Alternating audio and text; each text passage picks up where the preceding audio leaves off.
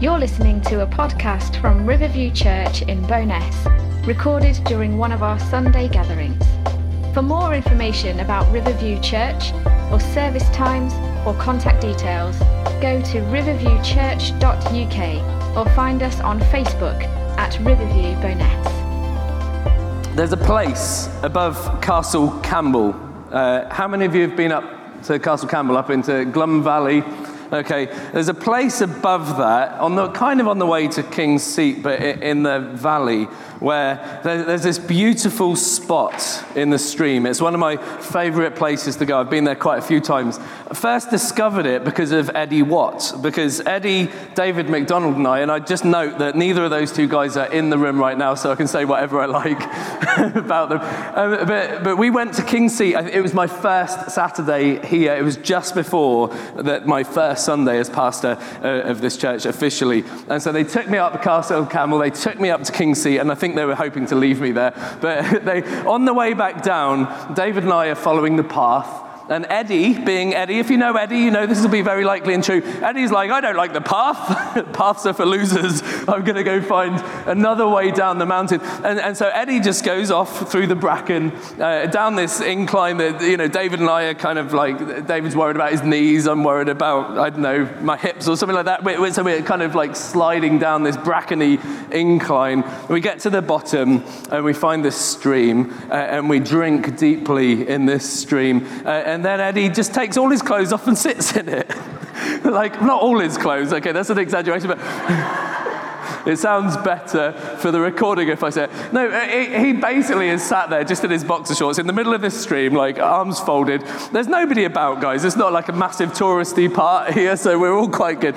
But, but David and I, you know, we're a bit more British about things, so, you know, I, I just kind of like dipped my face in the water like that. Uh, but Eddie was, it was all in. And, and, since then, I've been back to that stream uh, quite often. And, and now I love to sit in that stream. I, I use swimming shorts, okay, but, but I love to sit in that stream. Uh, but here's the thing you wouldn't want to take a drink in that stream further downstream from where I'm sitting, would you? because, well, I don't need to go into that. When you take a drink from a stream, you're taking a, a, bit of a risk, aren't you? There could be a dead sheep just slightly upstream. So if you want to find the purest water, you get closest to the source because you don't know what will be in the river further downstream. Um, when I was young, we, we lived in this mill for a little bit of time, a water mill, uh, and uh, once I remember distinctly the, waking up one morning, I was only a little child, and there were dead fish everywhere like literally everywhere. And we were pulling out like wheelbarrows and wheelbarrows out of the mill stream, just dead fish, dead fish, dead fish. And it turns out what had happened is a farmer upstream had dumped a load of chemicals into the stream that had just killed everything that was in the stream. So if you want the purer water, you've got to go further up closer to the source than where the pollution was. And then the Forth river, okay. It's not a place that any of you particularly want to swim. Like, I don't see many people going out for a little dip out of the harbour in Bowness or anything like that. And even under the railway bridge in Queensferry, there's a big sign that warns you not to eat shellfish that you've picked up on that stretch of water because of the pollutants in the Forth. How far would you need to go before you would be willing to take a drink from the Forth? Would it be Blackness? Would it be Bowness, Grangemouth, Kincardine? Would you want to get right up close to the source in order to get a drink? Because the purest water is found closest to the source. And the question today is Does the water further downstream reflect the source. Now, Jesus said, The water I give them will become in them a spring of water welling up to eternal life. That's what we're talking about in the life of a Christian.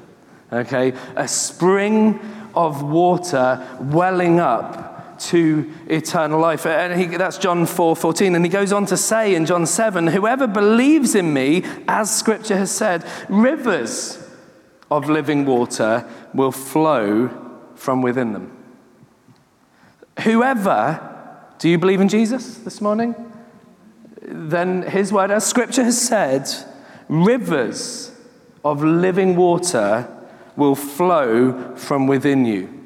Rivers of, not trickle, not drip, drip, drip. Rivers of living water. What's the qualification? A believer. If you believe in Jesus, you might not feel like it, but there are rivers of living water welling up inside of you. He is the source, pure and perfect, refreshing, thirst quenching, life giving. He said, Like anyone who is thirsty, let them come to me and drink. But as we saw last time, a few weeks ago when I was preaching, uh, what God is working in us must be working out of us. We're still in this kind of section of Philippians 2. It's still the same thought. What God places in us should be coming out of us as well. And so there's a responsibility to outwork the flow of salvation uh, that He alone has worked in or is working in. Remember from last time, just this quick point it, it, it's not about working for our salvation, but working out our salvation. You cannot earn what God has to give you. Not your behavior, not your character, not your sense of wit, not, not your wealth, not your position in society. Nothing, nothing, nothing that you have can earn what God is able to work into you, the gift of salvation. So here's a question What flows out of you? What, what's your output? What does it look like? Remember that the purest water is found closest to the source. Uh, but streams flow out from the source uh, uh, and they can get polluted, like the farmer dropping a load of chemicals in, like Eddie sitting in the middle of the stream.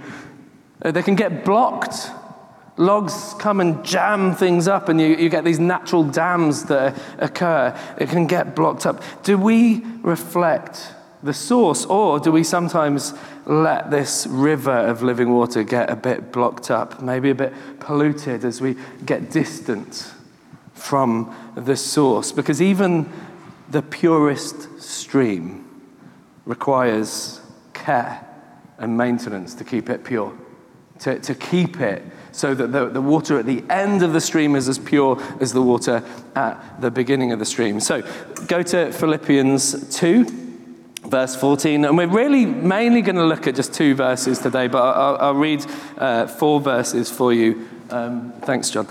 Do everything without grumbling or arguing, so that you may become blameless and pure, children of God without fault in a warped and crooked generation. Then you will shine among them like stars in the sky as you hold firmly to the word of life. Uh, that, that last bit, uh, we're shining among them like stars, and that, that this crooked generation. We're going to talk about that in a few weeks' time when we move on with this. But today, I want to really focus on this. This couple of verses says, "Do everything without grumbling or arguing, so that you may become blameless and pure children of God, without fault in a warped and crooked generation." I mean, uh oh, right? I mean, I'm in trouble here because, like, even, even this week, I, I'm a grumbler. Like, I'm a whinger. I am. You wouldn't believe it because, like, you're like, you're always so full of joy and lightness and stuff like that. You've always got a smile on your face and you walk, no, I'm a grumbler. Like sometimes on a Monday, Jess says, even just a couple of weeks ago, she said on Sunday night, oh, can, we, can we go find a beach tomorrow? And I was like, oh, all right. I just wanted to lay in bed all day. It's my day off, you know. I don't, don't really want. And, and I found myself, I didn't, I've learned to grumble less out loud because it's safer. but, but, but there's an internal grumbling that goes on where I'm like, oh. Do you know what I mean? Like, I don't know if you remember Harry Enfield from years ago, comedian, uh, and he had Kevin, the teenager, who was like, so that's me on the inside. This is me on the outside. This is me on the inside. like that. Like even this week, I, I, I went to the post office because I got one of those joyful little notes through the door saying, You weren't in. So we've taken the package back to the sorting office down in Bowness, and I'm like, okay, I'll go pick up that tomorrow. Looked on the website, misread it. I thought it said we are open from 8 till 1. I went at 5 past 10. It's not, it's 8 till 10 that it's open. And uh, in my heart, and maybe a little bit mumbly, I was like, what kind of business does two hours and then closes? That's ridiculous. I'm five minutes late. And then that same day, I had to go pick up a prescription for Jess. And I know that Lloyd's Pharmacy, I know that it closes at six o'clock. except for a Wednesday. And I'm there at three minutes past uh, five on a Wednesday. And the, the woman's at the door and she's just locked it. And I was like, I really need to get this for my wife. And she's like, I'm sorry, five o'clock we close. And I'm like, it's the only day that it closes early. And it's the same day that I had to be turned away from the post office. And so my heart was full of grumbles. Uh, and then I could give you a number of examples of this. And you've probably heard me talk about my, my driving before. Like, I, I don't get ragey anymore. I say anymore. But, but sometimes I'm like, oh, you're going to do that, are you? When somebody pulls out in front of me, I say, oh, so that's how we're driving today, is it? I know that you're resonating with this. you know, it's, it's interesting because I, I noticed that if I'm under stress, if I'm uncomfortable or if I'm unhappy, then it's just going to come out more and more. you know, how, how about you? I wonder if I could capture on the podcast the sound of people shrinking in their seats this morning. How, how, how about you? Do, you? do you ever grumble or argue? Louder, just for the recording. Can we get that in there, please? no, I'm joking. Like when or where? Um, uh, I'm not asking for you to actually tell me, but think about this. When or where? What, what scenarios? What, what triggers your, your whinge? Is it kind of constant? Have you got this constant monologue in your life where you're just like, oh, oh it's annoying? You know, is that how it works? What, what sets you off? Is it people? Is it work? Is it the spouse, partner, boyfriend, girlfriend, whatever? So? Ungratefulness? Yeah, exactly. Like, is it kids, parents? Could it be church? Sometimes sets off the, the inner grumble, you know? Is it all of the above? Could it be all of the above? Uh, and do we sometimes feel that it's justified? Uh, uh, do we sometimes try to excuse it a little bit? Because, well, it's not me, it's this or it's them. Uh, the danger is, though, that sometimes legitimate concerns and complaints, because uh, that's what we're talking about, things can be genuinely annoying or unjust. Like things that we should be like have a response to, but how do we respond to these things? The danger is that it can quickly turn into grumbling and arguing. But I'm getting ahead, so let's break this down a little bit. Because Paul says, do everything without grumbling or arguing. Like, how many things? Everything. But what about this? Is this, can I reserve a bit of grumbling and arguing for this thing? No. Do everything, everything. He gives no specifics. It's quite poignant, the, the, the omission of saying, in these circumstances, Don't grumble or argue. He doesn't. He just goes, in everything, don't grumble or argue. So he literally means everything in work, in marriage, when parents, as parents, you know, for parents, in serving, in the supermarket queue, chatting with your neighbors, with your friends, with your family. Everything. Do life without. but what about when, nope? do life without grumbling. Everything means that there is nothing that permits or justifies grumbling or arguing. This is a bit awkward, isn't it? Because, like, I think sometimes Like, there are certain things that a preacher could talk about from the pulpit, and you could think, well, that's all right. I wish so and so was here, but I'm okay this morning. But this is, this is the one where, honestly, I think uh, this is a complete out of the air guess, but I think a strong 80% of us would be able to go, yeah, I feel a bit awkward about this because I struggle with this sometimes. I mean, there are some people that I don't really hear grumbling or arguing. I don't, for example, ever hear Simon grumbling or arguing. He's like one of the most chill, laid back guys I know. But if we were to get Rona back in here and say, Rona, tell us a little bit about Simon, would we get a different picture? I'm certain that we would. You know, I've just noticed that Liz isn't in here either. So, Kenny, we could just, like, anything you want to get off. No. well said. For the recording, Kenny just said Liz is perfect. even, even when you have a legitimate complaint, do everything without grumbling and arguing. Well, that's challenging, isn't it? But, but that is what it looks like to reflect the source. Have you ever read anything of Jesus in Scripture where he's grumbling and arguing? Yes, he gets angry. Yes, he turns tables over, but that is not grumbling and arguing. Yes, I'm sure there were times where a normal person would have had Peter and James and all the cohort behind him whinging and bickering, and I would have been like, oh, for goodness sake. But scripture never says that. I mean, Jesus challenges them on it, but he doesn't grumble or argue about it. And even before his accusers, he remains silent, led like a lamb to slaughter. So let's have a quick look at grumbling and arguing. The first word for grumbling is gongusmos. A great word, right? Gongusmos. Okay? And it's actually about complaining or, or murmuring, and elsewhere it's used as whispering. Like maybe you're not a loudly vocal grumbler, but do you sometimes, oh, for goodness sake. Oh, that's oh. Whispering is the same. There's a sense of whinging, a, a sense of chuntering. I love that word, chuntering. Because you can kind of chunter. I, I, had a stepfather, and he wouldn't often say much. He was kind of like Prince Philip, actually. He was quite that kind of cut of cloth. But he would sometimes just go like that. And he'd come in and he'd hear my music on, and he'd go, loud, kind of thing. And he would just whisper it, he would chanter it, loud, kind of music. Do we sometimes do that? And then, uh, and then the word for arguing, dialogismos.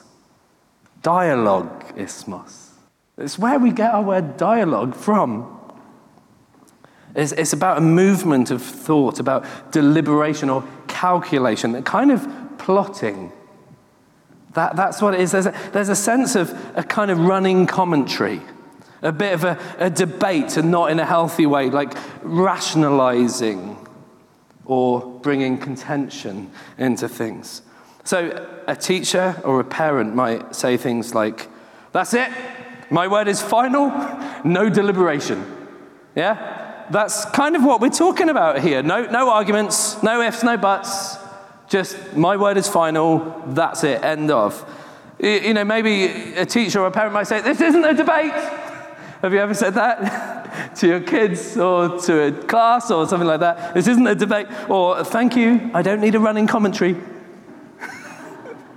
All of those carry this sense of arguing, bickering, kind of contention in there. Uh, and perhaps movement of thought doesn't sound too bad, right? Like dialogue, deliberation, debate, possibly even sound quite sensible. But it depends, like, it always comes back to here, always back to the heart. Like in 2 Corinthians 10, Paul says, We demolish arguments and every pretension that sets itself up against the knowledge of God. But it's preceded by uh, verse 4 in chapter 10, which says, The weapons we fight with are not the weapons of the world. So, the way we demolish arguments shouldn't be by just having a louder argument. That's not Christ like. We demolish them with a different weapon. So, grumbling and arguing are weapons of the world, and we don't fight that way.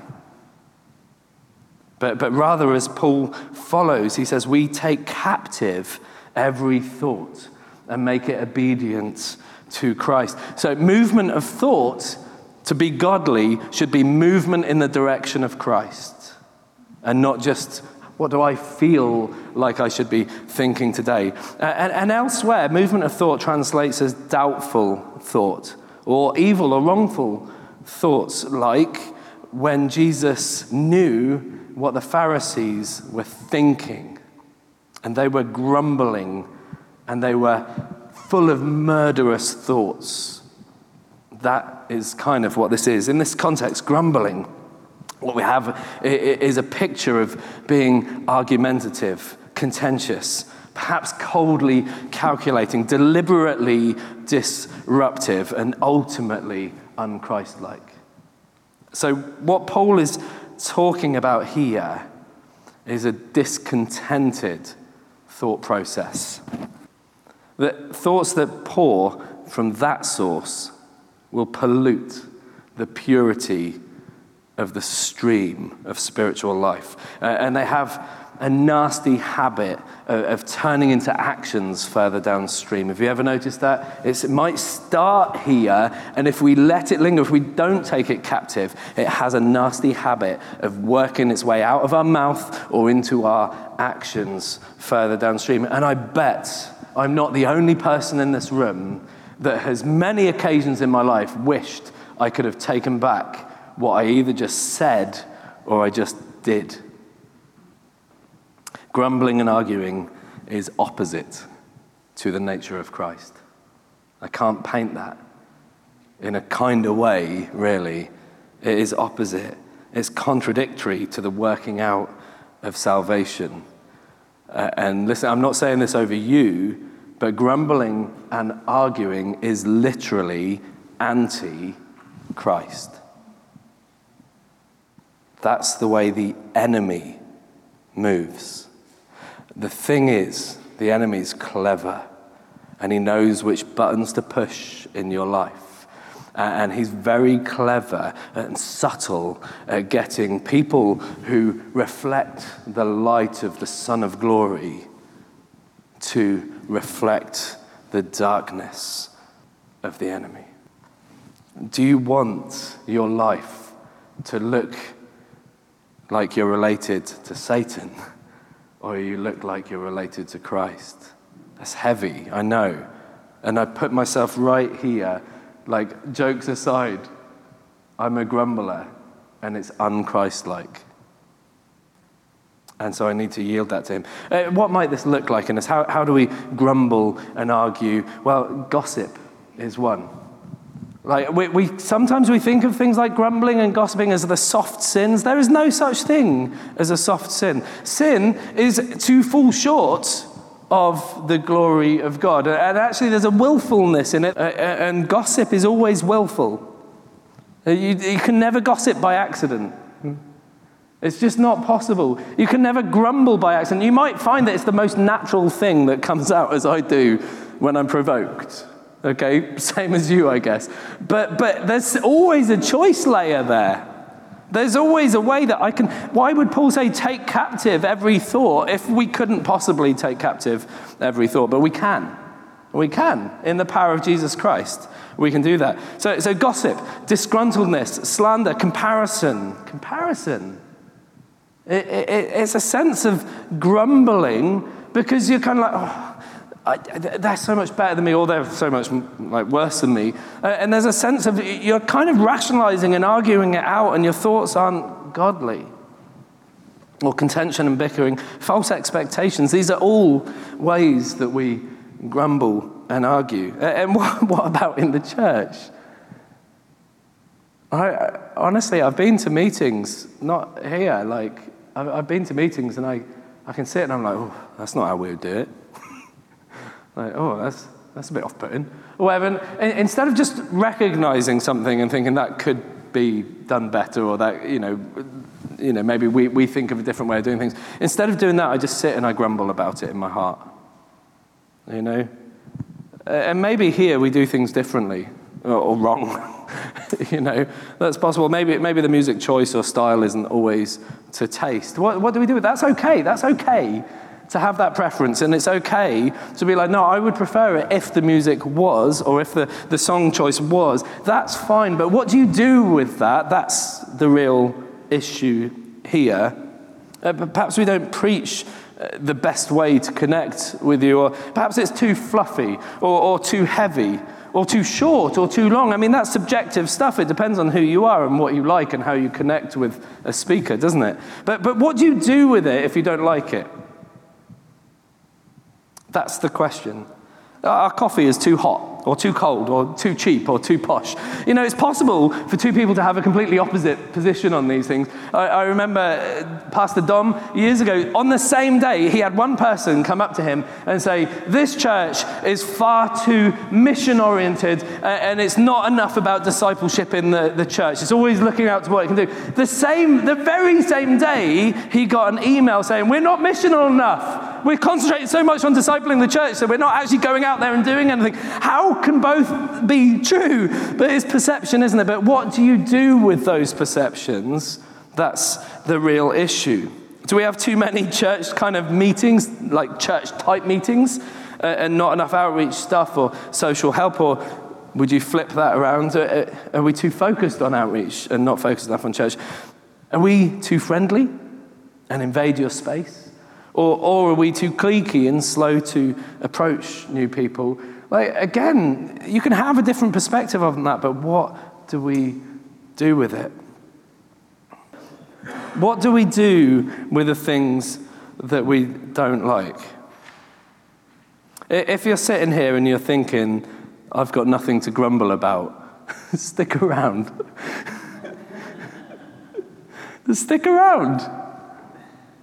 Like, I guarantee if you spend any prolonged amount of time with any group of people, you'll find some things that you could grumble about.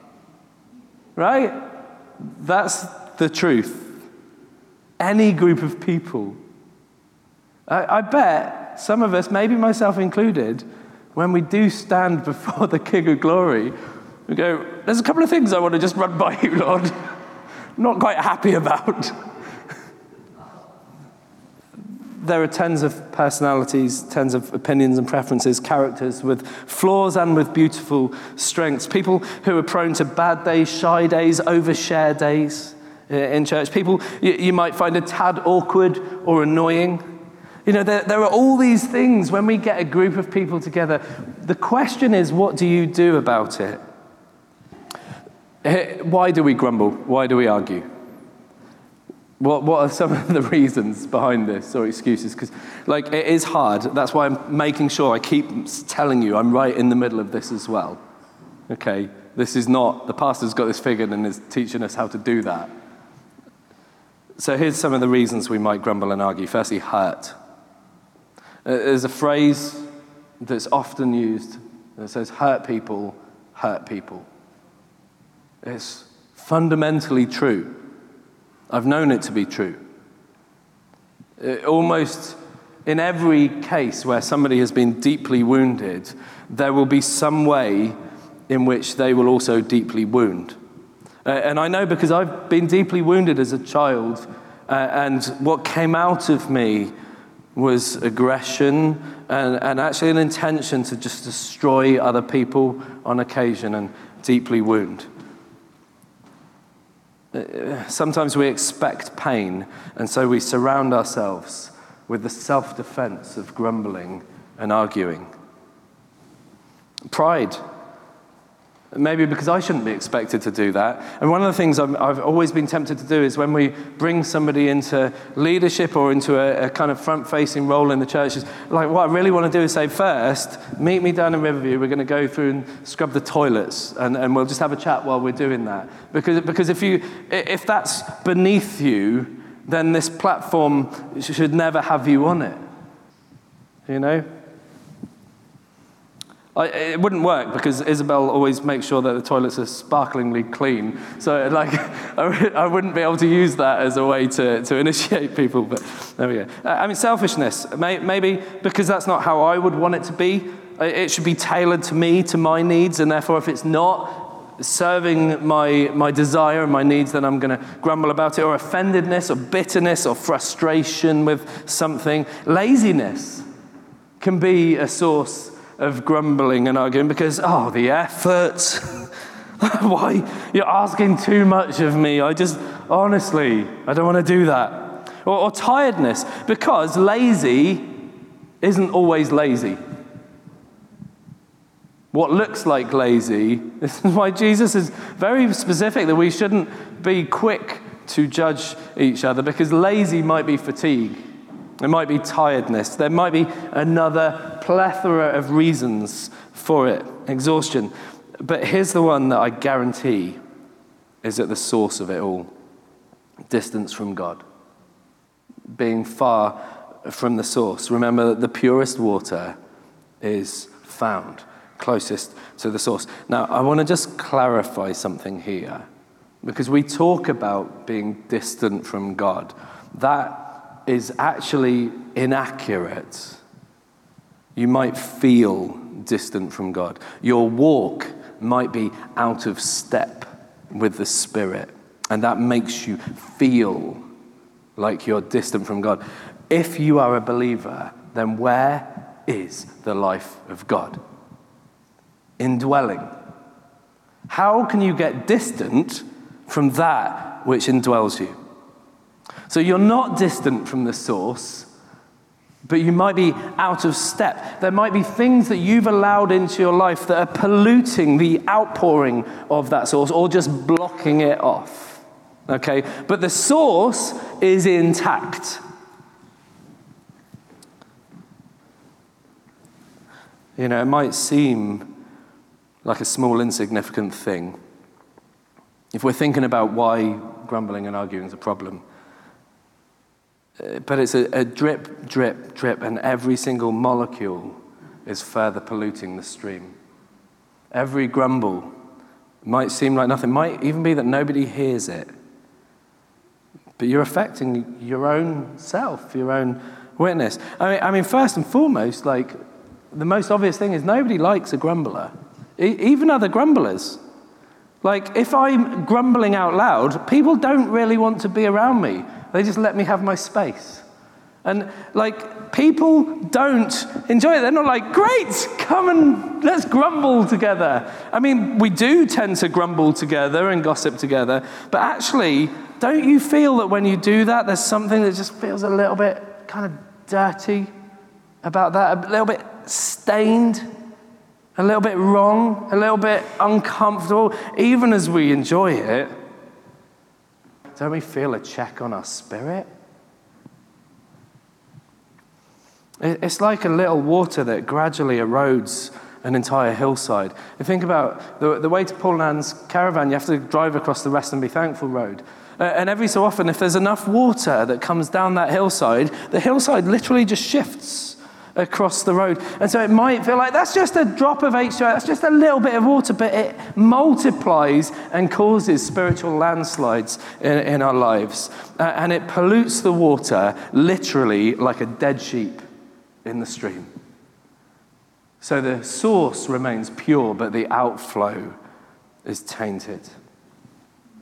And, and it doesn't just taint it for everyone else, it taints it for you in your walk with Jesus Christ.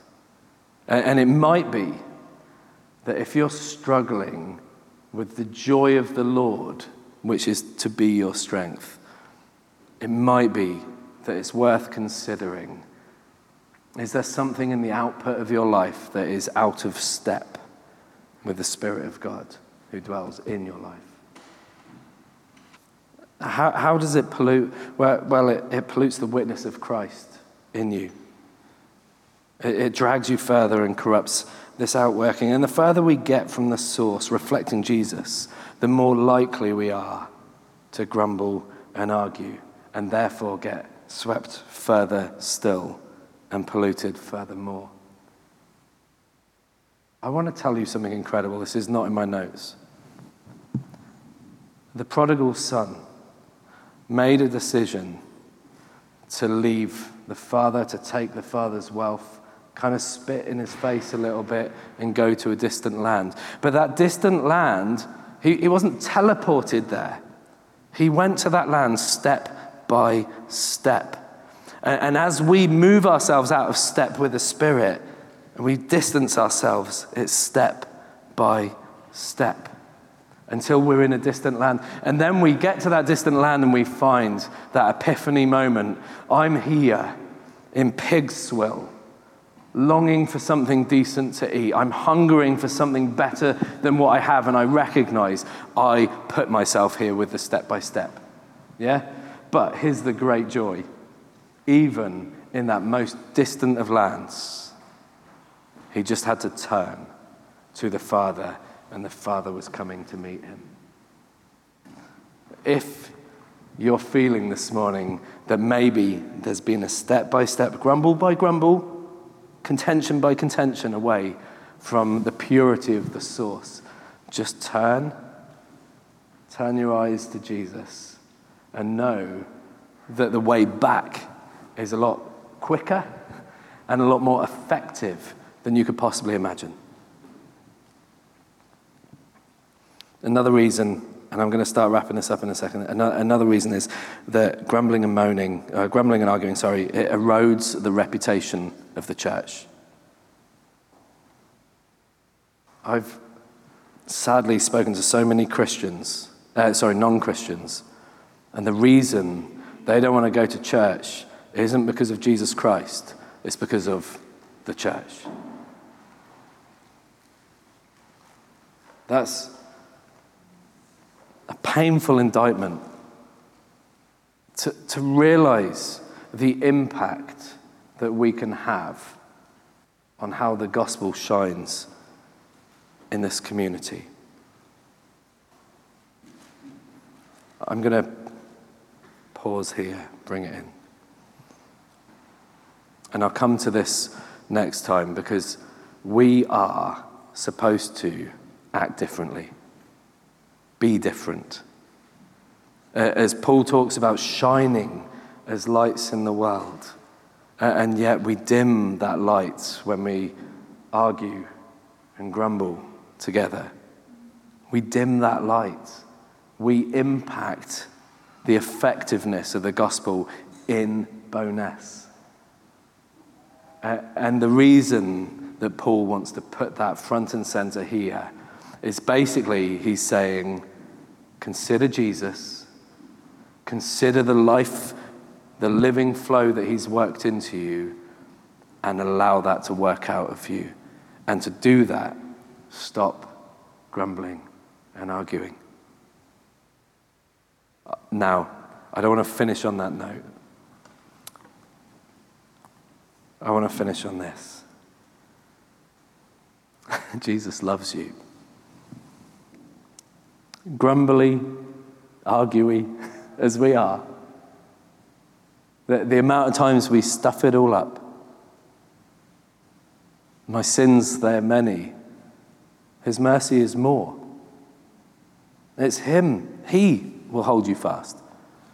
If you're struggling, if, if you're feeling a weight of conviction this morning, then don't just push that away, but also don't let the enemy kind of do the ha ha at you, because that's what he wants to do. But Jesus doesn't want that. What Jesus wants to do is to set you free, to raise you to life. The grave is the thing that stinks, but Jesus has risen us. He's overcome the power of the grave. He has defeated the, the, the rancidity of the grave. It is no longer a thing that can have power over us because we've been raised with the resurrection life of Jesus Christ, and He is more than able to hold you fast. So, if you're struggling this morning, if, if you're feeling the weight of this, let, let me encourage you just to say, Lord, I'm a grumbler, and I acknowledge it before you now.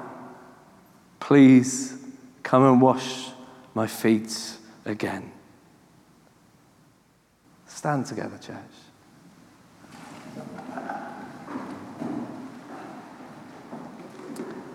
He will hold you fast. Even if you are in a distant land of grumbling and arguing, as I find myself in from time to time, turn to Jesus. Find that the way home is a lot less distance than the way out from home. He's ready to come, to cleanse, to heal, to purify. Draw near to the source. Draw near to the source of life. Oh Lord, we come before you this morning. Uh, uh, and we know that at some point in our Christian lives, we have tasted of the beauty and the wonder of the source of life, that well of living water. And as we've tasted it, you've declared that that wells up inside of us, that, that we are now containers of rivers of living water, that your spirit is within us, that, that the purity of the Son is able to be visible on the outside of our lives because He indwells the inside of our lives. So let the fruit of His Spirit grow all the more in us, and let the fruit of the flesh all the more diminish in us, God, as we draw near and taste again the joy of the source of life. Lord, I pray this morning in power, in the power of your Holy Spirit, whether through uh, a mighty noise or whether through uh, a quiet whisper, that we would know the refreshing, cleansing flow of the water of life from the Holy Spirit coursing through us again.